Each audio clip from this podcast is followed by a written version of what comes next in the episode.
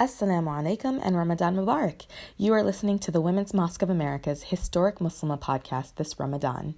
To watch the full videos on each historic Muslima by our modern day sheros, khatibas, and muaddinas, please visit our YouTube, Facebook, Instagram, or Twitter channels at Women's Mosque and be sure to subscribe to our newsletter so that you can get updates on both our upcoming women led and co ed events. Now, here is today's Ramadan Historic Muslima of the Day. Enjoy! Bismillah ar-Rahman ar-Rahim. Assalamu alaikum. My name is Omaima Abou Bakr. I'm a professor of comparative literature at Cairo University, and I'm a researcher interested in women's in Muslim women's history and achievements, and I'm a khatiba at the Women's Mosque of America. Uh, today's Muslima that we're going to uh, talk about uh, is Fatima, daughter of Kamal al-Din Mahmoud, who was born in 1451 uh, in Cairo, in 15th century Cairo, and she was a muhadditha. That's her title, meaning that she was a religious scholar, a sheikha, who specialized in uh, uh hadith scholarship, in teaching the hadith and its canonical collections to men and women. Uh, several interesting facts about uh, Sheikha Fatima. Uh, number one, she uh, uh, she used to be praised a great deal by the historians who documented her life and her activities and her achievements in the sources.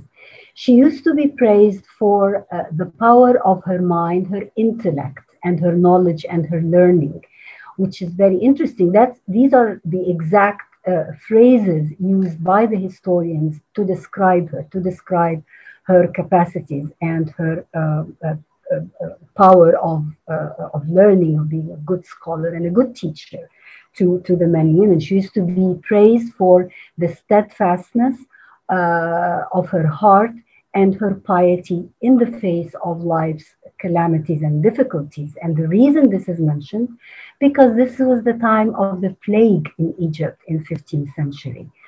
Um, and she lost uh, uh, two of her daughters, I think.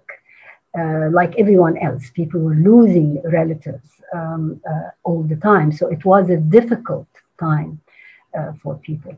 Uh, she was also praised for her literary skills. She was a poet, very interesting for her to be a religious scholar in the, specializing in the science of hadith and to be a poet. And we have a record of many, many lines and verses of her poems that are recorded in, in the books of, of, of history. Uh, so she combined both religious knowledge and uh, being a woman of letters, so to speak, right? A woman of literary talent. Uh, another fact, she exchanged correspondences, letters back and forth between her and her major historian who recorded her life in full uh, and who had books of history uh, about her and about other women scholars like her, Shamsuddin al Din al Sakhawi. Uh, and he uh, recorded for us the kinds of letters back and forth between them, uh, discussing issues of faith, of patience, of steadfastness, uh, and religious discussions as well, because they were both specialist in the same field. He was a historian and he was a muhaddith. He was also a hadith scholar as well. So she developed this sort of scholarly camaraderie uh, uh, uh, with Shamsuddin al-Sakhawi. And there was an instance when she was consoling him for the loss of his brother in the plague, and he was consoling her for the loss of the two daughters. Both were going through this difficult time and remembering together uh, uh, different uh, hadiths by the Prophet والسلام, um, about the importance of forbearance and patience and enduring the calamities of life. Very, very interesting. And she also uh, um, apparently had contacts with other male scholars also of, of her circle and participated in literary debates about poetry, about the poetry that she would write, or poetry that others also would write and, and exchange with her. So that's really interesting, I thought. Uh, and that's why I chose her to talk about her this Ramadan and to, to reflect and to, uh, on her on her history and on this kind of uh, representation. Because I remember when I first came across her in the sources, I was surprised myself. Uh, and I was impressed by how historians and contemporary scholars were impressed by her, by her capacities, by her learning, by her knowledge, by her mind, as we said, and by her literary uh, capacities. Uh, so I, I, also I also thought uh, uh, how inspiring it is that she gives us this image of a balanced life, right? Of a practicing Muslima, of a learned uh, um, scholar, of a professional woman teaching. You know, she was a teacher. She was like a university professor, teaching at the level of advanced learning, the hadith. Um, um, and then a literary figure who would enjoy good poetry and would enjoy literary criticism almost in, in literary discussions with her peers and with other figures. Uh, and she was very confident, as a, obviously, to be part of that community, to be part of that society. Um, she wasn't withdrawn or secluded, but you know she was an active part of her milieu.